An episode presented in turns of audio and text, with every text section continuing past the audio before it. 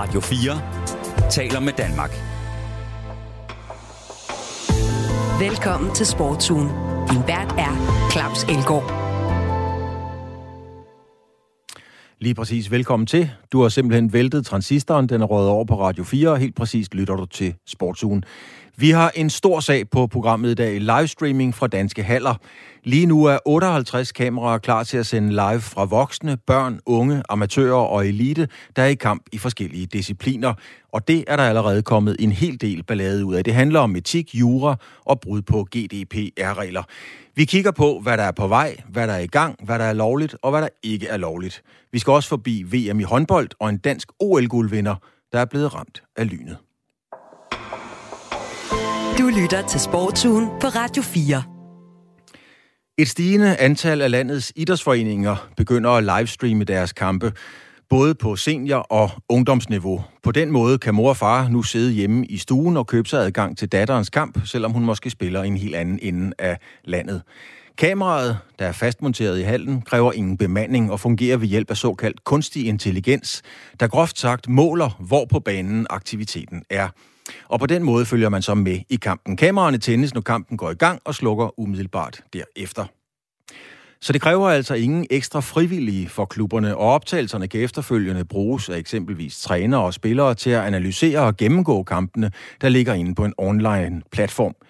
I Norge, hvor en lignende teknologi også er udbredt, har der været både sager om unge volleyballpiger, der helt uvidende blev filmet til træning, og om unge drenge, der er kommet op og slås til kampe. Videoerne har efterfølgende ligget tilgængelige på platformen, og det rejser kritik. Herhjemme er firmaet Sportway en af de fremmeste aktører i udbredelsen af denne digitale løsning. Deres kameraer er placeret i haller og anlæg over hele Danmark, og i skrivende stund har de aftaler med fem specialforbund om opsætning og installation af kameraer. Jyllandsposten skriver i deres avis i går, at der hænger, øh, 8, hænger kameraer i 58 danske sportshaller. Det seneste specialforbund til at lave et samarbejde med Sportway er Volleyball Danmark. De repræsenterer landets volleyballklubber, og i starten af året præsenterede specialforbundet aftalen med Sportway. Og her var Jesper Jørgensen, der er direktør i Volleyball Danmark, en af hovedaktørerne. Og nu kan jeg så sige velkommen til dig, Jesper Jørgensen. Lad mig starte med at spørge, hvorfor har I indgået den her aftale med Sportway? Ja, ja, tak skal du have. Tak fordi jeg var med. Jamen, vi har, vi har indgået aftale med Sportway, fordi vi synes, det er en god mulighed for at få dels at vise sporten frem, øh, og dels for at understøtte klubbernes arbejde. Jeg skal så sige, at vi allerede nu har en aftale med en anden leverandør, og det har vi haft i, i tre år, hvor vi har streamet fra, fra alle kampe i den bedste volleyliga her i, i Danmark for volleyligaen. Men, men altså, det er, det er for at få udbredt sporten. Det er den primære årsag. Hvad for nogle øh, tanker og overvejelser har I gjort jer af eksempelvis øh, etisk karakter? Jamen, jeg tror, noget af det, som du også var inde på i, i dit oplæg her, det er det, det her i forhold til, til unge mennesker. Øh, man kan sige, den, den aftale, vi, vi dels har nu med en anden leverandør, og også den aftale, vi har med Sportway, det, det omfatter seniorturnering. Altså det, lige nu der streamer vi fra Volleyligaen, som er den bedste række. Den aftale, vi har med Sportway, den vil også starte med at streame fra den, fra den bedste række, og så vil det blive bredt ud til, til den næstbedste og den tredje bedste række. Så, så det er altså aftale på seniorniveau, og så er, der, så er der så også landskampe med, og det er både seniorlandskampe og ungdomslandskampe.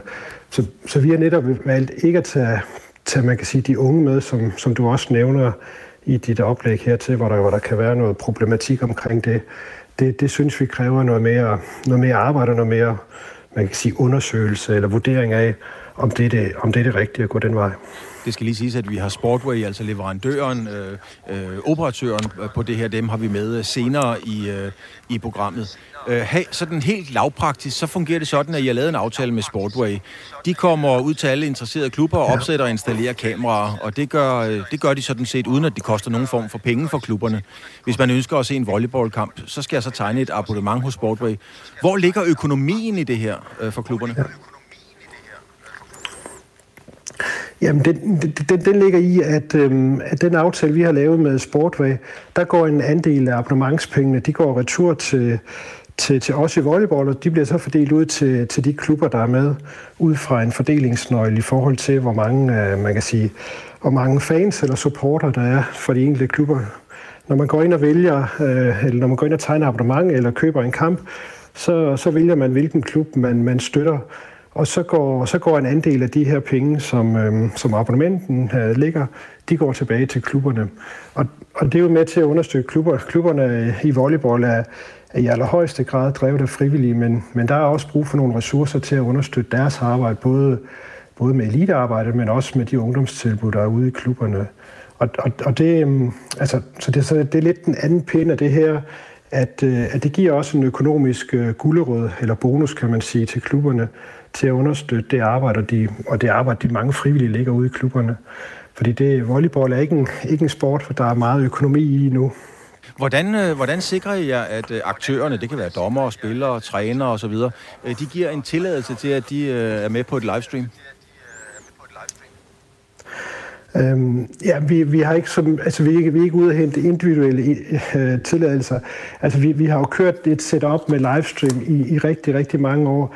Det, det, det, det, er, det er meldt ud, det står i vores propositioner og lignende, at, øh, at hvis, hvis, man er, hvis man er dommer til en kamp i Volleyligaen, eller hvis man er, hvis man er deltager eller aktør, så, så, så ved man, at der bliver streamet fra det. Derover så, så bliver der jo sat skilte op ude i, i hallerne, eller er skilte der, hvor der er kamera nu i hallerne, at der er livestream.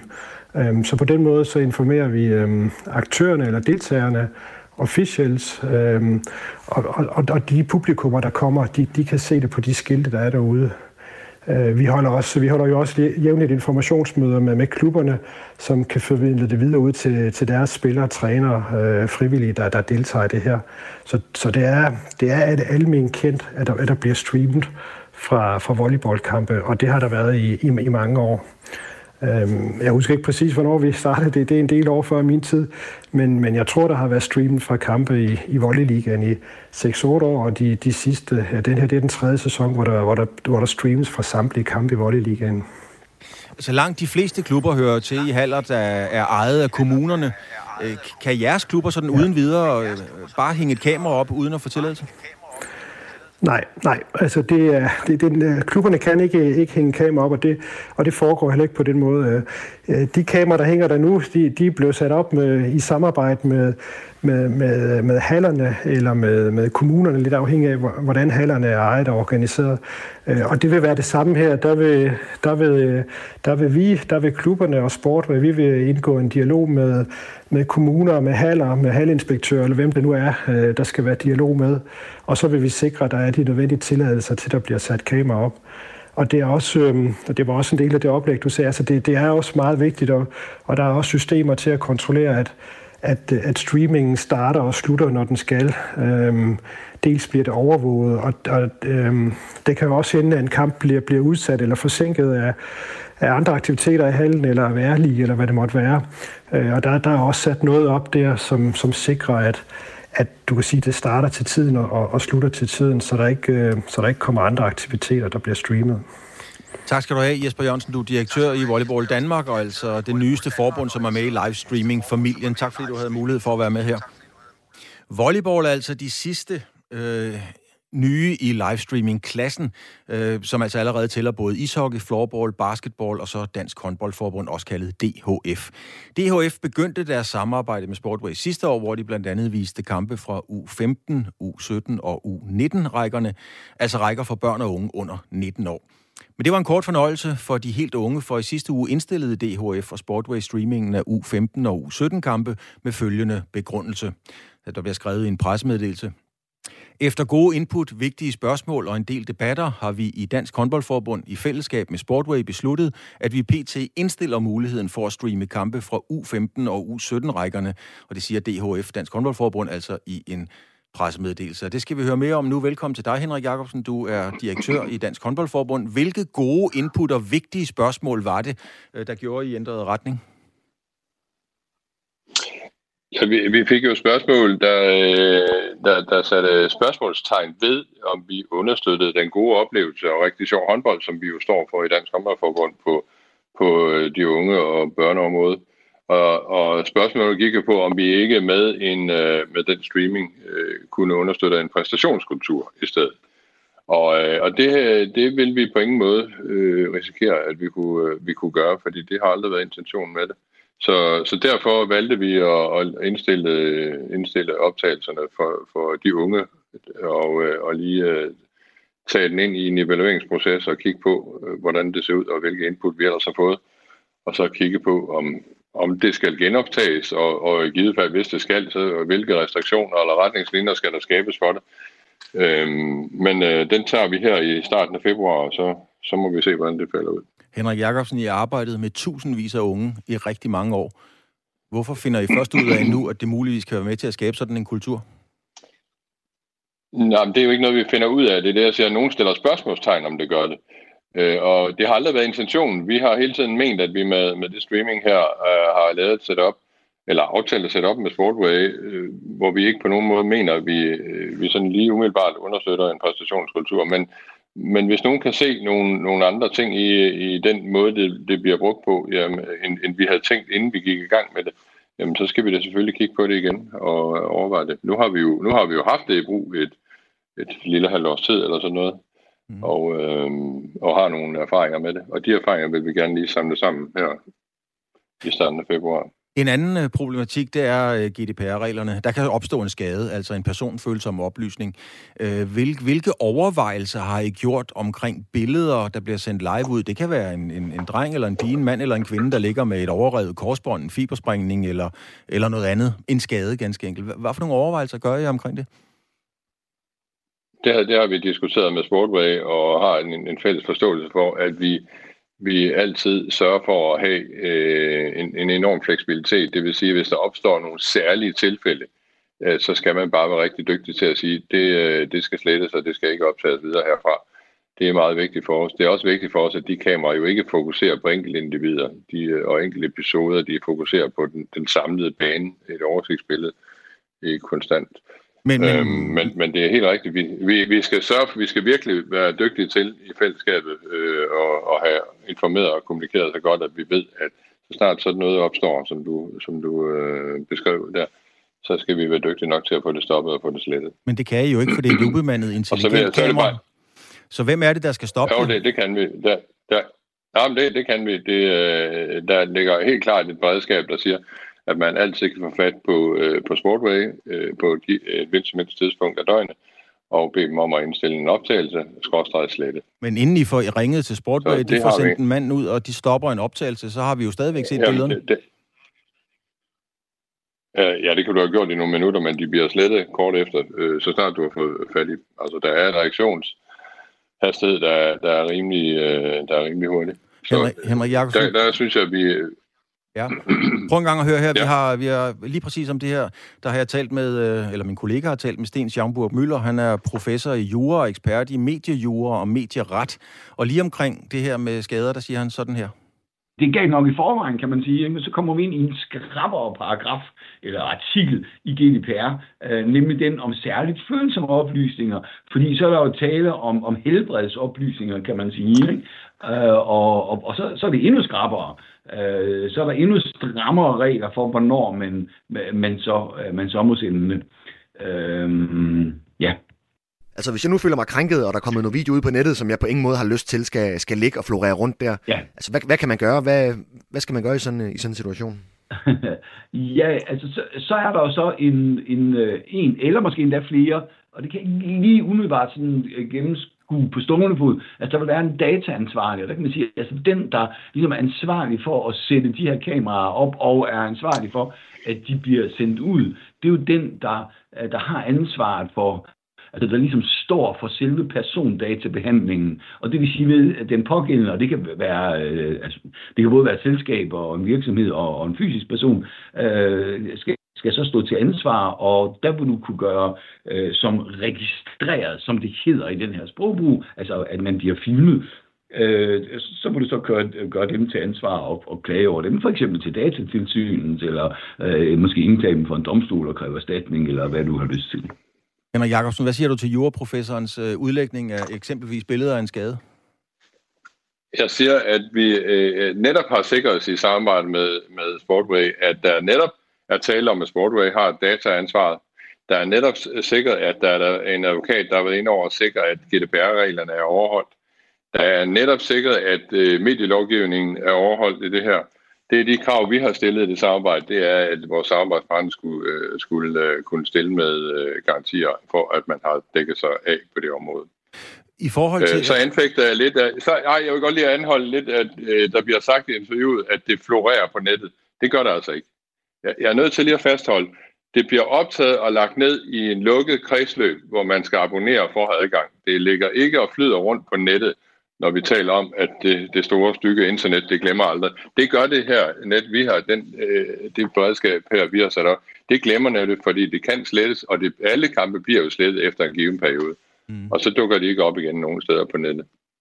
Hvordan i forhold til øh, tilladelse til, at man må vise det her, hvordan øh, er I ude at samle skriftlig tilladelse fra alle aktører, dommer, publikum, spillere, eller hvordan?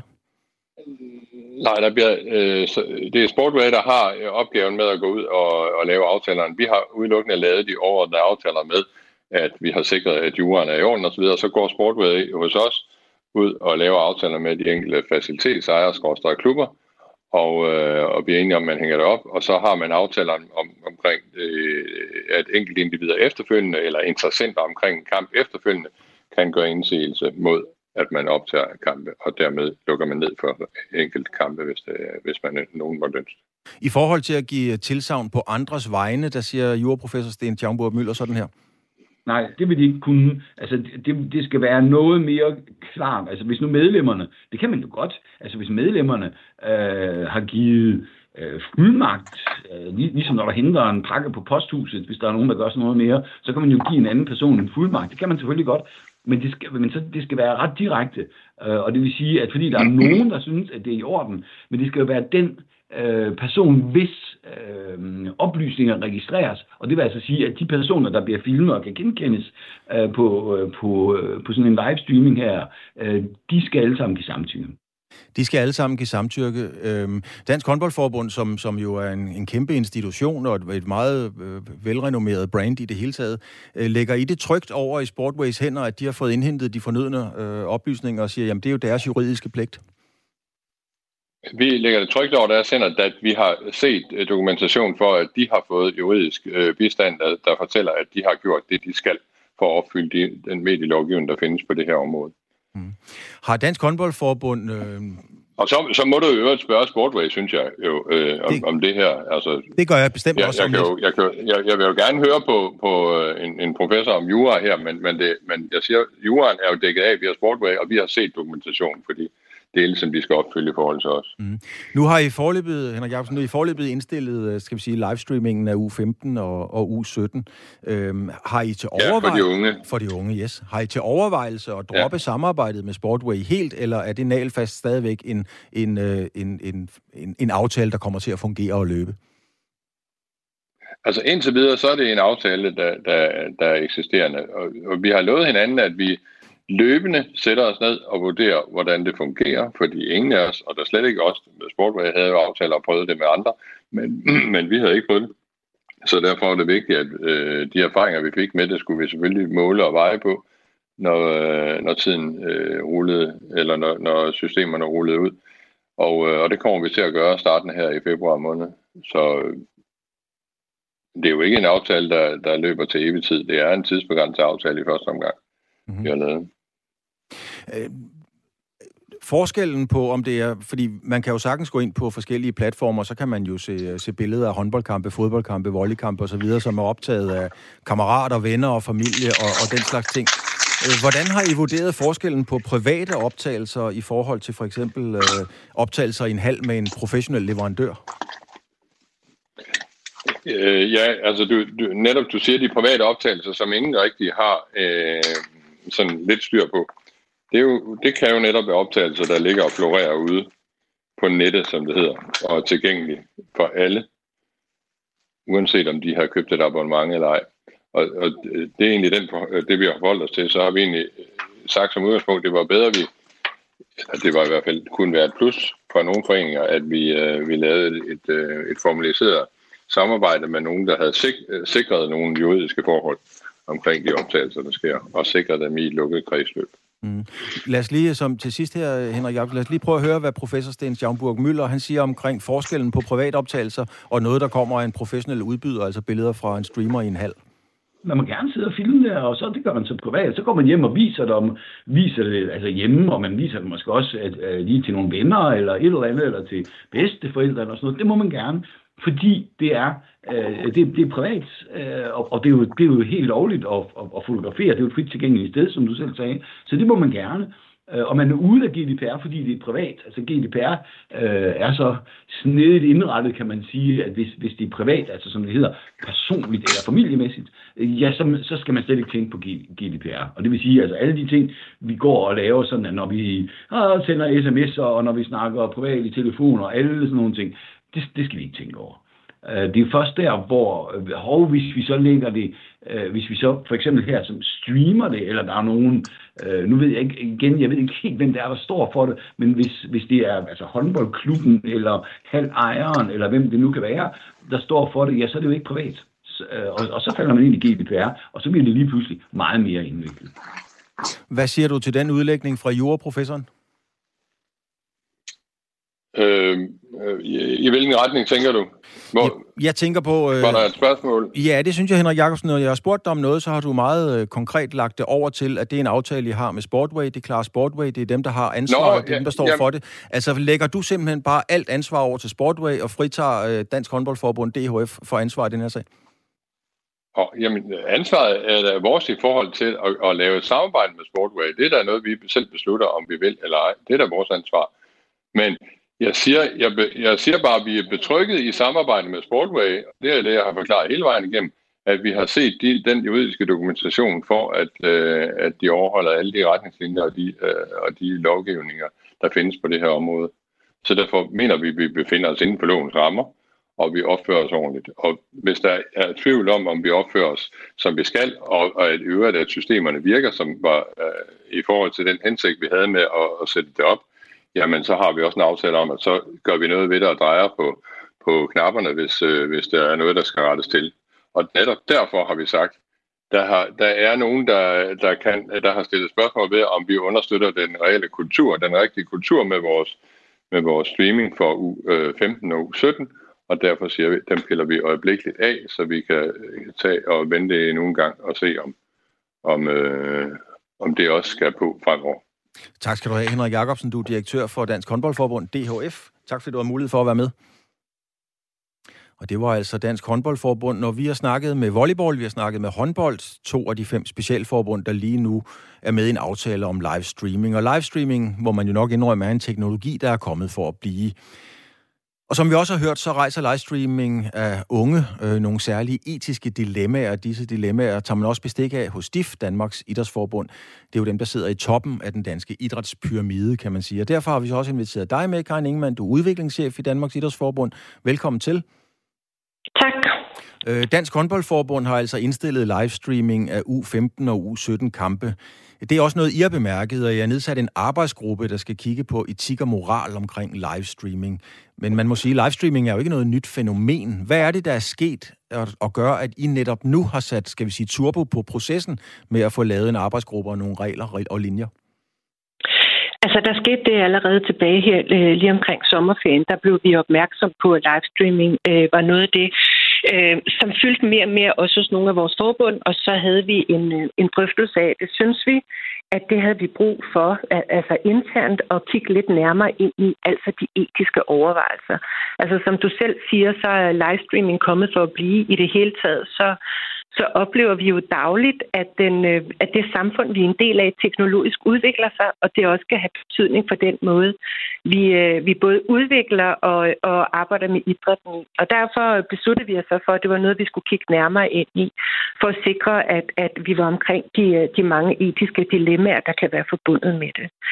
Så kom sagen i Norge, øh, og, øh, og på den baggrund også, øh, besluttede vi os for, at nu skulle vi altså i gang og øh, vi startede så det her interne arbejde her i DIF, og det er klart, øh, det er jo selvfølgelig så også accelereret af de konkrete sager.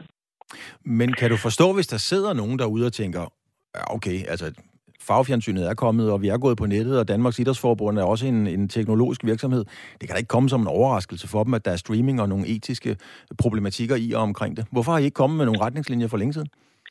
Fordi det er, det er faktisk ret kompliceret. Det kan du sige, altså nu har vi jo ikke haft øh, livestreaming af børn og unge øh, før, og det, har ikke, øh, det er jo noget forholdsvis nyt.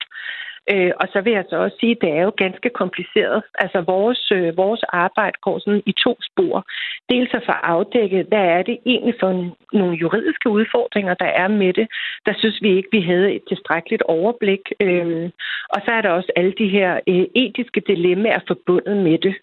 Øh, vi arbejder jo løbende på at, øh, at samle viden og data ind om, hvad der skal til at fremme et godt, øh, et godt øh, idrætsmiljø, hvor der er fokus på udvikling og ikke præstation. Øh, og der er jo mange faktorer, der spiller ind i den forbindelse. Øh, og derfor synes vi også, at, at det er vigtigt, at vi får gjort os nogle, nogle, kan man sige, nogle grundige overvejelser, inden vi bare går ud og anbefaler det ene efter det andet.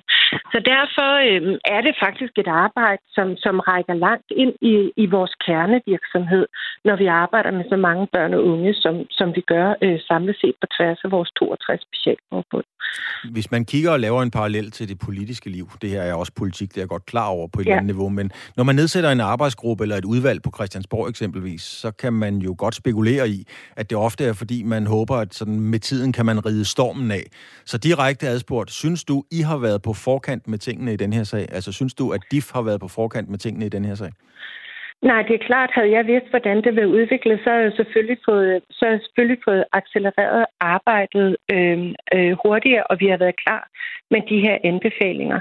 På den anden side, så, øh, så synes jeg også, at øh, nogle af de erfaringer, som vi har fået gjort os, og nogle af de henvendelser, vi har fået, det er også med til at tydeliggøre nogle af de udfordringer, der er forbundet med det. Øhm, og og det, er jo, øh, det er jo den snak, vi kommer også til at have med vores forbund i den kommende tid, når vi skal til at lave vores anbefalinger klar. Men, men man kan sige, at hele tiden, så bliver vi jo, øh, så bliver vi jo øh, altså hele tiden oplever vi jo, at der sker ting, hvor vi ligesom må, må stoppe op og forholde os til det, vi gør. øh, at der bliver vi overhalet af noget teknologi. Så derfor tænker jeg også, at, at det er meget naturligt, at man når stifteligt øh, bekendtskab med det, og så kommer vores, øh, så kommer vores anbefalinger. Når det så er sagt, så er det altså også vigtigt for mig at, at sige, at, at det er jo ikke os, der kommer med nogle regler for, hvad er det som man gør. Det vi kommer med, det er jo nogle anbefalinger til, hvad det er for nogle overvejelser, man skal gøre sig, når man i gang sætter og bruger, øh, og bruger streaming som, øh, øh, som et aktiv i, i sit forbund og ude i sine foreninger. Vi kommer jo ikke og siger, at nu skal I gøre øh, på den her måde. Det er alene anbefalinger til, hvad det er for nogle overvejelser, man skal have med øh, i det arbejde. Det kan jeg godt sætte mig ind i, men, men Danmarks Idrætsforbund, DIF, kan vel heller ikke frasige sig, at de er nødt til at overholde samfundets gældende regler. I kan jo ikke sanktionere noget, der eventuelt er ulovligt. Øh, nej, og derfor øh, er det også rigtig, rigtig vigtigt, at vi meget hurtigt finder ud af, hvad er egentlig de juridiske komplikationer i det her. Og det er så også et arbejde, som vi har sat, øh, sat gang i. Øh, vi kommer til at tale, også øh, ud over med vores forbund, så øh, har vi også øh, møder med Sportway, og vi skal også ud og helt og have afdækket, hvad er de juridiske komplikationer i det, sådan så vi er sikre på, at når vores øh, forbund kaster sig ud i det her, så står de på en forholdsvis juridisk sikker grund. Du skal lige høre et øh, lille klip her med professor i jura, øh, Sten Schaumburg Møller. Øh, han er ikke bare professor i jura, han er også ekspert i medieret. Øh, jeg har simpelthen, eller min kollega øh, Nikolaj Rønstrøm, har spurgt ham direkte, om han synes, at det her i det hele taget, altså i bund og grund, er en god idé. Er man det noget i forbindelse med, med ens arbejde, så skal man jo overveje, øh, om, om det er, øh, er lovligt. Så må man jo spørge sin arbejdsgiver, om, om, det, om det er lovligt. Øh, og, og der skal man jo hele tiden så ind og vurdere, og det er jo derfor, der er nogen, der har ansat sådan nogle, øh, hvad hedder det, øh, øh, jeg kan ikke engang huske, hvad det hedder på dansk, Data Protection Officers, altså ligesom der er ansvarlige, fordi det er et meget kompliceret område, øh, og det har de garanteret på kommunerne, det vil jeg tro. Og så må man jo spørge dem og sige, er det her, kan det passe? Øh, må vi gøre det her? Fordi det kræver altså, nogle overvejelser, nogle juridiske overvejelser, om det overhovedet er noget, man må gøre. Min umiddelbare vurdering, som du kan høre, er, at det tror jeg faktisk ikke. Øh, og så på den måde vil jeg selvfølgelig øh, synes, at det ikke er en god idé at sætte sådan noget op. Altså ud fra et etisk juridisk perspektiv, så synes juraprofessoren ikke, det her det er nogen god idé overhovedet, Karin Ingemann. Er det noget, DIF øh, vil overveje, om man stadigvæk synes, det her i det hele taget er en god idé? Men det er jo lige præcis det, som, øh, som vi sidder og undersøger nu. Øh, vi skal lidt nærmere ind i, øh, hvad det er, der gælder GDPR-mæssigt øh, i forhold til, hvad man kan og hvad man ikke kan. Og øh, det er jo derfor, det er så relevant for os også at få taget den her snak med Sportway, men også med den juridiske sagkundskab i forhold til, hvad er det egentlig for nogle rammer, vi arbejder indenfor, når det handler om GDPR, databeskyttelse og beskyttelse af privatlivets fred med videre. Så, så det er jo derfor, at det juridiske spor er rigtig, rigtig vigtigt i det her. Tak skal du have, Karin Ingemann. I sidder og arbejder med nu. Du er udviklingschef i Danmarks Idrætsforbund. Tak fordi du havde mulighed for at være med. Selv tak. Og nu har vi jo nævnt Sportway adskillige gange, og naturligvis skal vi også høre fra Sportway, fordi det er firmaet Sportway, der er leverandør på livestreaming i de danske haller. I Norge er det firmaet MyGame, der er ejet af Sportway, som står for livestream. Øh, og som vi har hørt, så er der en del udfordringer i forbindelse med at streame fra danske haller. Det er både af etisk og juridisk karakter. Velkommen til dig, Anders Antonsen. Du er direktør netop i Sportsway. I Sportway. Anders Antonsen, hvilke overvejelser har Sportway gjort sig omkring eksempelvis GDPR-regler i forbindelse med livestreaming fra offentlige haller? Tak fordi jeg måtte være med. Først og fremmest, der har vi gjort os mange overvejelser, fordi vi har ingen interesse i, at vi ikke overholder øh, lovgivningen, eller udstiller unge mennesker eller ældre mennesker øh, på, på en måde, hvor, som ikke er i overensstemmelse med, med lovgivningen. Jeg vil sige, den, og nu ved jeg jo ikke, hvilke oplysninger I præcist har forelagt øh, Sten Schaumburg Møller, som jeg jo har den største respekt for. Øhm, men vi er registreret med en øh, sendetilladelse ved øh, Radio- og TV-nævnet som en streaming- og on-demand service, og dermed også som en øh, journalistisk tjeneste. Og det giver nogle undtagelser i forhold til GDPR-ansvar. Ansvar det rykker ikke ved, at vi er dataansvarlige, øh, og det står vi til hver tid Men... ved, at vi er. Øh, derudover er vores tjenester til, øh, tilmeldt øh, registreret ved datatilsynet og pressenævnet. Så altså, vi har gjort, øh, hvad vi kunne, og øh, for, for at sikre os, at vi sender på et, et lovligt grundlag. Nu siger du et lovligt grundlag, og det har I sikret jer, at det er et journalistisk produkt. Jeg har spurgt Sten Schaumburg Møller, øh, som sagt professor i jura med medieret som ekspertise, om det her er et journalistisk produkt. Det mener han ikke, det er. Prøv at høre. Øh, min vurdering vil være, at nej, det er ikke journalistik. Uh, altså sådan nogen, uh, hvad hedder det, sådan nogen på, på en radiostation for eksempel, uh, vil som udgangspunkt være undtaget fra GDPR, fordi at man på en radiostation skal bruge alle mulige ting, og i øvrigt underlagt nogle uh, for eksempel presseetiske regler og sådan. Ikke?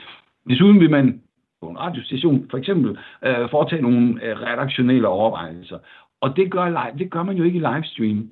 Og derfor er jeg mest tilbøjelig til at tro, med baggrund i en EU øh, hvad hedder det, domstolsdom, at, øh, at der ikke er tale om journalistisk øh, virksomhed, og at man derfor skal overholde alle GDPR's regler.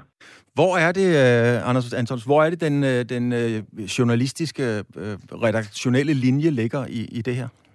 Den er der jo blandt andet i nogle af de ting, du nævnte tidligere med at sige, hvad, hvad, hvad gør I, hvis der sker et, uh, et, et, et alvorligt uheld på banen? Hvordan reagerer I så? Sender I bare videre, eller sørger vi for at tage det af? Vi så selvfølgelig for at tage det af.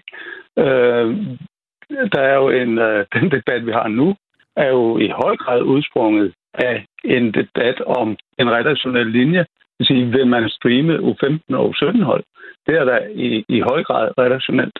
Og man må sige, altså, øh, igen, jeg har stor respekt for Sten Schaumburg Møller.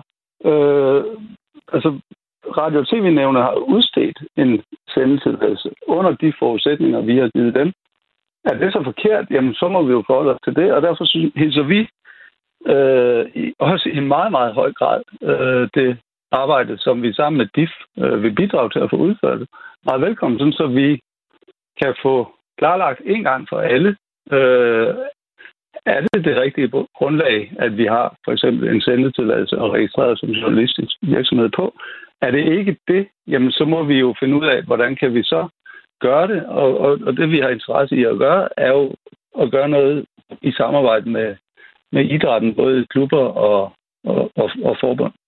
Er du kommet i tvivl, om I har det rette juridiske, etiske grundlag, når du fortæller mig, som du gør? Nej, det er egentlig ikke. Altså, fordi vi har jo... Det er første gang, jeg hører, at det ikke gælder. I, uh, I nævnte før, at der også sidder formentlig uh, compliance officer eller GDPR officers ved, ved, ved, ved kommuner.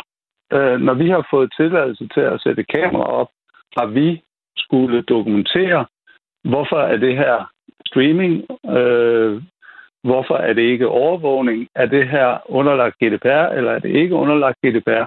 Og der har de øh, hidtil accepteret, at, at det faktisk foregår på et, på et lovligt grundlag. Mm. Hvis forudsætningen af det for, er forkert, jamen så, så øh, vi indretter os naturligvis efter, efter fagkundskaben. Det er jo det hele, den her debat handler om. Det er også det, Henrik er inde på.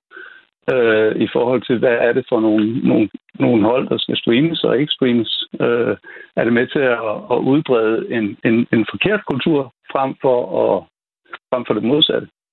Så, så, så, så det er jo ikke sådan, at vi kommer til at stå med, med, med, med banner og røde flag øh, foran, øh, foran, foran Radio TV-nævnet, hvis, hvis, øh, hvis holdningen ændrer sig. Så er vi nødt til at gøre det her på en måde, som alle er glade for. Lige til allersidst, Anders Antonsen, er du overrasket over, at det her det har fået så meget opmærksomhed? Ja, det er. Øh, jeg er især overrasket over det, eftersom vi har gjort det i halvandet år på ishockey. Vi har gjort det siden sommerferien på, øh, på basket og floorball. Øh, og vi har ikke haft nogen øh, negative sager. Øh, vi har fået enormt mange mails her de sidste par dage fra spillere øh, og udøvere, som simpelthen ikke forstår det. De synes, det var det fedeste produkt. Øh, men som sagt, jeg hilser stadigvæk velkommen, at vi, at vi får dannet nogle rammer øh, for det fremadrettet, fordi jeg tror, det kan være glæde, til glæde og gavn for, ja, for alle. Øh, og så lige en helt praktisk detalje. Du, du, du sagde før, at det tager tid, inden man kan komme ud i hallen og stoppe et kamera. Det er jo noget, vi kan gøre centralt. Og igen, det er jo med til at understrege, at vi er et, et aktivt redaktionelt medie. Øh, sker der noget utilsigtet i en halv, kan vi som sagt kontaktes og, og fjerne indholdet både live, men også det, der er, er, hvad er det, arkiv på ja, under et minut. Tak skal du have, Anders Antonsen. Du er direktør i Sportway. Tak fordi du havde mulighed for at være med her. Selv tak. Nu har jeg fået en olympisk guldvinder i studiet. Han hedder Martin Kirketær. Vi gemmer ham lige som rosinen i pølseenden, fordi det er en voldsom historie, vi skal ud i. Men vi skal selvfølgelig forbi øh, VM i håndbold. Øh, de danske håndboldherrer gør nærmest, hvad der passer dem ved VM i Sverige og Polen. I går fik Ungarn Bøllebank. Det var en øretæve på 40-23. Danmark er ubesejret i 26 VM-kampe, og det er verdensrekord. Erik Vej Rasmussen, velkommen til. Du er tidligere toptræner i flere lande. Du var en af verdens bedste håndboldspillere, og du spillede 223 landskampe. Erik Veje, er det her et af de bedste landshold i verden nogensinde, eller er det bare danskerne, der er gået i selvsving? Uh, jeg synes, jeg synes, jeg øjeblikket springer alle rammer, ikke? Øh, de to unge mennesker, det Gissel og, og Pylde, de gør jo ting, til en helt dagsorden for rigtig mange ting. Når man så oven det har en Hansen, som kan stå ved træmingerne, og i princippet ikke skal have nogen, nogen tillid til, så bliver det sådan en giftig cocktail, som er stort set umuligt at med at gøre. Øh, jeg nyder i den grad at se dem spille, og jeg synes næsten, det er, det, det, er, det er et fantastisk niveau, de har i angrebsspil. Mm.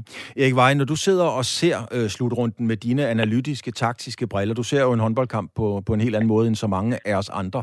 Er der så kommet nye elementer ind i spillet generelt? Det kan være taktik, løbemønstre eller et eller andet nyt. Jamen, jeg synes jo, jeg synes jo at de, de her pyldige og, og, hvad hedder det, øh, de sætter en dagsorden. Og det gør de lidt sammen med, sammen med nogle af de svenske spillere også. Øh, de gamle typer, sådan nogle store, tunge spillere, der havde, der havde behov for, for sådan en, en, en 12-13 aflevering, inden man så kom frem til en eller anden skudposition. Det er jo ved at uddø. Øh, jeg, jeg synes jo, at, at øh, den måde, som, som rigtig mange af de store spillere, det gælder egentlig også Sendrich og, og et par andre, øh, de spiller på i dag, så, så er de sådan ved at fjerne håndboldens tvangstanke. Og der er en tvangstanke om, skal vi kaste bolden til hinanden en hel masse gange, inden vi når en eller anden position, hvor vi kan gøre et eller andet. Ikke? Det tager bolden, og så går en mand til mand. Og, og det der er jo så unikt ved, ved en række af de nye spillere, og for helt specielt øh, Gissel, som jo springer alle rammer, ikke? det er, at han er i stand til at gå dybt med det samme, til en mand-til-mand-situation, og han slipper, ud, og, han slipper altid ud af det på en god måde. Inden med en god aflevering, eller, eller en gennembrud, eller et stregindspil. Så, så han kan tillade sig at gå i dybden med det samme, fordi han ved, at jeg skal nok finde en udvej. Mm. Så det er sådan en, en lille tendens. Jeg tror, fremtiden kommer til at høre, det, tilhøre de der bevægelige, hurtige spillere, som, og som også kan læse spillet og læse forsvaret. Når du siger de gamle tunge spillere, Erik, hvis vi kigger i, øh, i historiebøgerne, så kan jeg da godt lige nemt op nogle af dem, du bøvlede med. Det var en Peter Kovac, det var en Klempel, det var en Günther Drejbrot og den type der. Øh, men de bliver altså ikke, de kommer ikke ud på samlebåndet mere det tror jeg ikke. Jeg synes, at Ungarn er et godt eksempel på det. Ikke? Altså, sådan noget, sådan stort, stort, tung skyt, skyt det, det holder ikke ret, lang, ret meget mere. Øh, det gør det blandt andet ikke på grund af den hurtige midte, som nu kører endnu hurtigere. Ikke? Det vil sige, at de skal også i noget hjem. Ikke? Plus, at når man så ser på verdenstoppen i dag, og ser de målmænd, der står derinde, altså, der er ingen tvivl om, at man når ingen vegne i håndbold, uden at have øh, de bedste målmænd, og sætter på Landin, som jo er fantastisk, ikke? Øh, Peter Stavakas, øh, Palika og så videre, jamen så, så, er det, så, så er det ikke nok, at, at man sådan 6-7 gange kan blive spillet til en eller anden position, hvor man kan lave mål bagfra. Skal op i 35 mål i dag, hvor får man den fra? Ja, det er en hel masse af det består i, at man har nogle spillere, der kan vinde en mand til situation. En ting øh, til sidst her, Erik Vej Rasmussen, som, øh, som jeg i hvert fald sad og lurede lidt på, og nu sagde du jo også selv, hvor, hvor fantastisk Gissel er, Pytlik og så videre. Det er jo fantastiske håndboldspillere. Men du ved jo også om nogen, at øh, på et, på et øh, sportsenhed af den kaliber, der er der jo et, et, et hierarki. Hvordan behandler Nikolaj Jakobsen? Hvad sker der i omklædningsrummet nu? Fordi Gissel og Pytlik, ja, de har respekt for Mikkel Hansen, men de er jo ikke kommet for at sidde bagerst i omklædningsrummet. Hvad er det, hvad er det for nogle mekanismer, der er i gang lige nu? Altså, jeg tror, det er forholdsvis enkelt, ikke? Altså, når, når, når folk er så gode, som, som, som de to, de er i øjeblikket, så er der, så er der ikke ret mange, der sådan skal, skal kommentere yderligere på det. Det taler for sig selv, ikke? Og herudover, så er det jo fuldstændig fantastisk at opleve de her øh, sådan, unge mennesker, som opfører sig fuldstændig uden stjernenykker eller og bare sig selv. Så jeg, jeg sidder og nyder hver eneste interview med dem, og hver eneste optræden, som de leverer. Noget, jeg også synes, der er interessant i det, det er, at Danmark er det eneste hold, der rigtig for alvor har taget 7 og 6 til sig tog vi kampen mod Kroatien, så sad vi jo egentlig fast i deres knaldhårde 3-2-1-forsvar. Så kunne vi over 7-6, og så er, så er hele verden ændret. Jeg undrer mig i den grad over, at så mange år har, har 7-6-systemet øh, været en mulighed, og der er så få lande, der rent faktisk får udnyttet det. Selvfølgelig har Danmark Mikkel Hansen, og det giver en kæmpe forskel 7-6, for du har en mand, der kan stå lige stille på 3 meter, og så bare hoppe og kaste den ind. Det, det, gør, det gør unægteligt en forskel. Men jeg, det undrer mig, at det ikke bliver udbredt mere, øh, end, end det er blevet. Et input for dig, Erik Vej Rasmussen, tidligere toptræner, tidligere topspiller, ja, tidligere top alt muligt inden for, for håndbold. Erik Vej. Og nu, tidligere det hele taget. Tidligere det hele taget. Nej, nej, i høj grad nuværende kunstner, det skal vi da lige i den grad understrege. Erik Vej Rasmussen, tusind tak, fordi du havde mulighed for at være med. Det var lidt. Tak for det. Hej. Du lytter til Sportsugen på Radio 4. Det danske CLGP-hold har gjort det godt i Singapore. CLGP er sådan populært sagt, eller reelt sagt, sportens, sejlsportens svar på Formel 1. Det danske hold opnåede det hidtil bedste resultat med en anden plads, som man godt kan tillade sig at kalde et historisk godt resultat. Men umiddelbart efter andenpladsen var det ved at gå helt galt. Lynet slog ned i en 29 meter høj vinge, og her stod Martin Kirketerp på holdt fast. Den tidligere OL-guldvinder fik et alvorligt rap over fingrene, der kunne have endt helt galt og endda øh, tragisk. Martin Kirktak, velkommen til. Allerførst, øh, du sidder her i studiet. Hvordan har du det? Jamen, øh, jeg har det godt. Det er dejligt at være hjemme, og kroppen har det fint. Um, vi er ved at være ovenpå igen, og gået i gang med træningen igen, så, så alt i alt, så, så er vi ovenpå igen. Mm. Um, det her med at blive, at, at blive ramt af lynet, det er der jo heldigvis ikke ret mange mennesker, øh, der har prøvet. Og, og, man prøver jo at forestille sig, hvad, hvad det vil sige. Hvordan er det? Det, ja, det kommer jo meget, meget eksplosivt. Det, det, det, kroppen reagerer fuldstændig vildt i et par sekunder, og man ved ikke helt rigtigt, hvad der sker, fordi det er noget, man ikke har prøvet før. Det, det hele det summer bare igennem kroppen og armen, hvor, hvor det nu var. Øhm, men hvis man skal tage ja-hatten på, så kan man sige, at øh, det er heldigvis også hurtigt overstået på den måde, at når, når strømmen ligesom forsvinder igen, så gik der meget, meget få sekunder, så kunne jeg mærke, okay, hjertet, det har det godt igen. Der er, der er ro på. Mm. Vi, vi er her nu, men der er der lige et par sekunder, hvor, hvor det hele det bare accelererer for vildt, hvor man egentlig ikke rigtig ved, hvad sker der her. Sådan et helt banalt spørgsmål, som jeg tror, der er mange, der tænker, gør det ondt? Ja, det, det kan jeg. Det må ned må godt afsløre. Det er både mega ubehageligt, og det gør også rigtig ondt. Øhm, det, det er ikke noget, jeg, jeg ønsker for nogen andre. Det, det er ikke særlig sjovt. Men heldigvis så er det hurtigt overstået, og altså, armen den var godt nok noget død et par timer, men uh, den har det også fint igen, men, men det vigtigste er, at man kan bare mærke, at hjertet, det, det er der endnu, mm. og det virker. Hvordan er, altså, hvordan er tidsfornemmelsen under det? Føles det som en evighed, eller er det hurtigt overstået, som du siger nogle gange? Eller hvordan er tidsfornemmelsen i forbindelse med det? Jamen, jeg føler jo egentlig, at det var ret lang tid, men det har selvfølgelig ikke været særlig lang tid. Men, men det er det er meget intens. Det er hurtigt overstået. Det er fuld smadret og hurtigt overstået. Og så, altså de andre sagde, jeg var lidt, lidt sløv at snakke med bagefter. Der, sådan lidt en kollegieaffære. Ja, der, der var en 5-6 sekunders responstid, ikke? jo, kan man, kan man sige. Øhm, Hvor, hvor lang tid har du været ude af drift? Altså, hvor lang tid har, har du sådan haft øh, problemer med, med, med førligheden i armen og så videre? Nej, det var... Altså, der var et kvarter, hvor jeg ikke kunne, kunne bruge fingrene, og så kunne jeg godt mærke, så begyndte de hurtigt at komme tilbage igen. Så det var jeg egentlig ikke så bekymret for, og så summede det jo bare i armen i flere timer. Mm. Øhm, og den forsvandt også, så, så det var meget bedre. Altså, det var sådan, da, da, da jeg lå derude og på vej til hospitalet, og tænkte, ah, det her nu, jeg gider ikke til observation, jeg vil, jeg vil tilbage til drengene, vi skal, vi skal lige, uh, vi skal lige snakke om den anden plads og fejre den. Det, det er meget sjovere, end at ligge her til observation. Um, så allerede der havde jeg det super meget bedre, og gad ikke rigtig skulle være til observation, men uh, vi må hellere gøre, hvad, hvad de dygtige læger siger. Nu er det jo som sagt ikke noget, heldigvis, som, som så mange har, øh, har prøvet, så, så det er jo også svært at ligesom komme med, at det er den måde, man efterbehandler det på, men du skal jo ud og sejle en masse mere, og du kommer jo helt sikkert også ud og sejle, mens det er tordenvejr. Har du forberedt dig på, hvordan du begynder at tænke, når du kan se, det blinker ude i fjerne?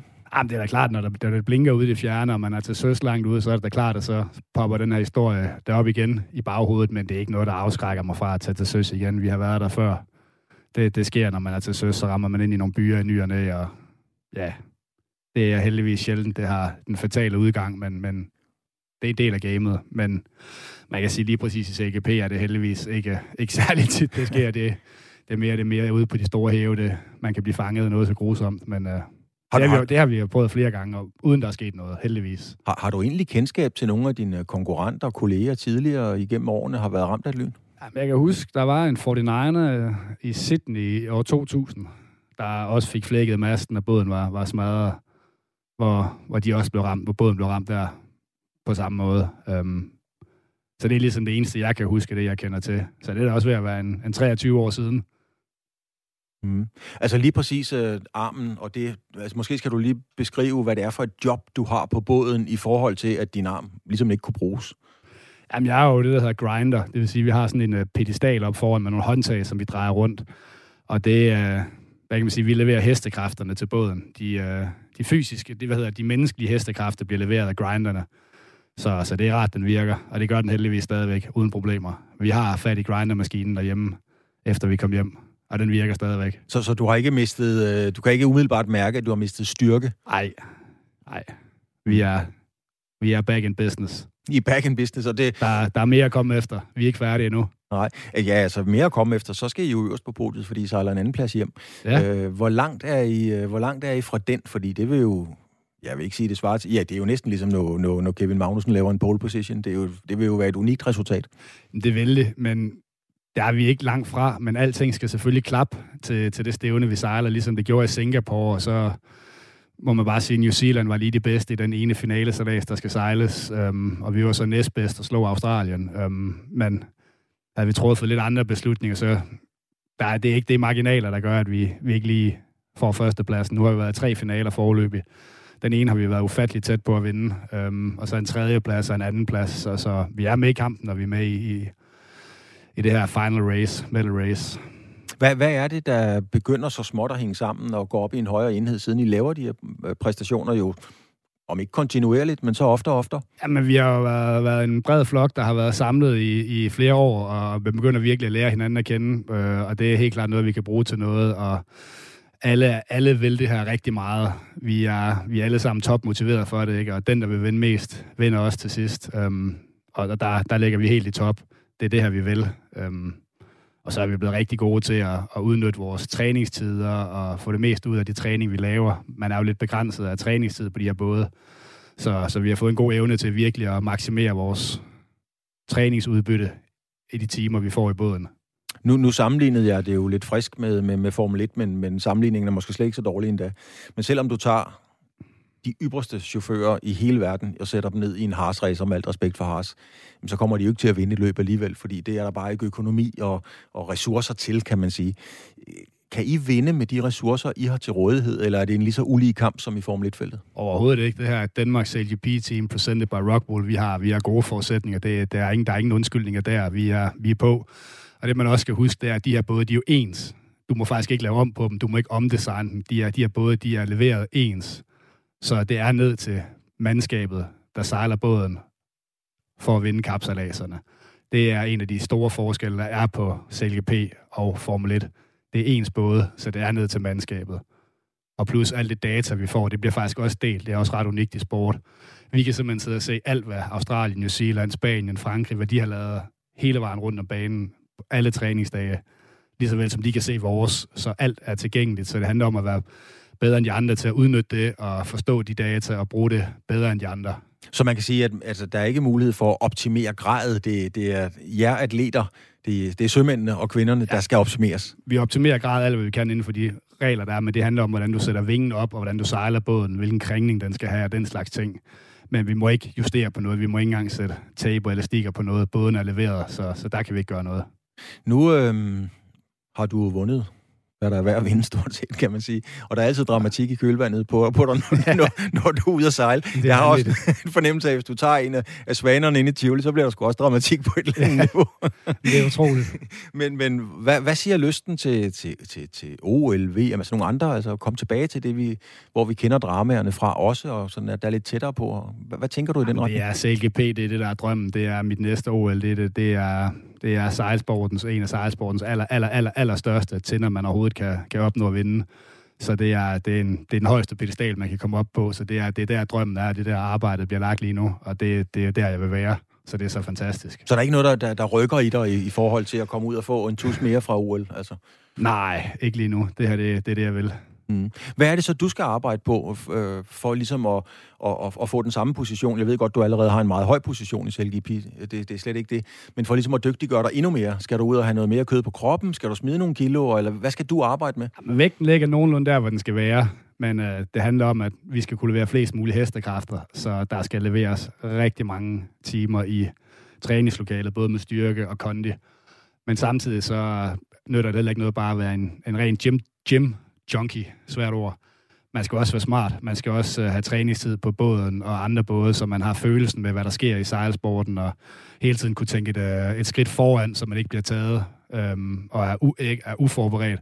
Så, så heldigvis så handler det om at være super stærk og god kondi, men samtidig skal du også være utrolig smart, og det er jo, det er jo, det er jo en fantastisk ting, så det ikke bare er, hvem der kan løfte og, og løfte mest. Øhm, man skal faktisk have hovedet med også. Er, er din plads på båden, er det grinderen, eller, eller er der andre positioner, du kan arbejde hen imod, eller har ambitioner om at arbejde hen imod, eller er det ligesom der, du siger, at det her, jeg er? Ja, nu er der jo cirka 20 kilos øh, forskel på de tre bagerste og de tre forreste drenge. Mm. Og, så jeg i hvert fald skulle starte med at smide 20 kilo, og det, det, tager, der, det tager der noget tid. ja. den, den proces har vi været igennem. Jeg er faktisk rigtig glad for, hvor jeg er nu, og det er, det er et fedt, det er et fedt sted, der det er action-packed.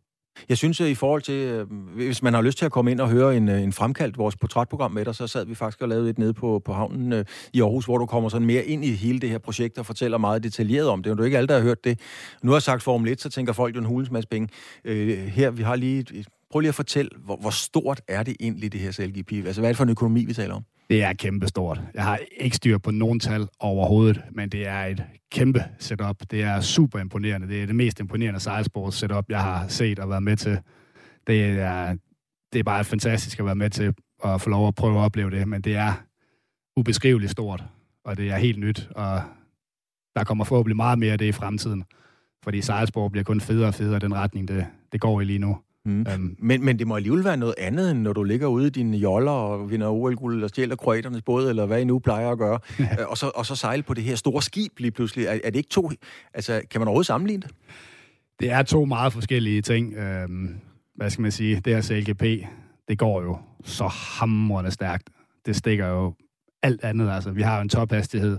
Vi har haft den op på lige knap 96 km i timen, ikke? og franskmænd har været op på 99, et eller andet i kilometer i timen, så, så bare hastigheden alene gør, at det er forskelligt fra alt andet sejlads. Og så også hele det her setup og show, der skal til, altså for, for at man kan komme ud og sejle. Det er, man går ikke bare ned på havnen, rækker sin, hiver sit sejl op og tager ud og sejler og tager hjem. Men hvor meget er der tilbage, at din sejl kunne læse bølgerne, se vindene? Fordi det, som du siger, der er data, det, det hele bliver delt, og der er masser af informationer osv. Det skal man huske. Det kommer an på, dem der vinder, det er dem, der træffer de bedste beslutninger rundt på banen. Og det er helt basalt, simpel sejlsport. Og det er nogle andre ting, der gælder, når det går så hurtigt, og banerne er så korte. Men summa summarum, det er, at det er også vindspring, det er vindskift, det er vindpust, det er, hvor der er mest tryk henne. Øhm, korteste vej rundt på banen, fordel ved mærkerne. Det er rent ganske almindelig sejlsport. Mm. Martin Kirketab, øh, tak fordi du, øh, du kiggede ind her, og super dejligt at se, at du er i god form.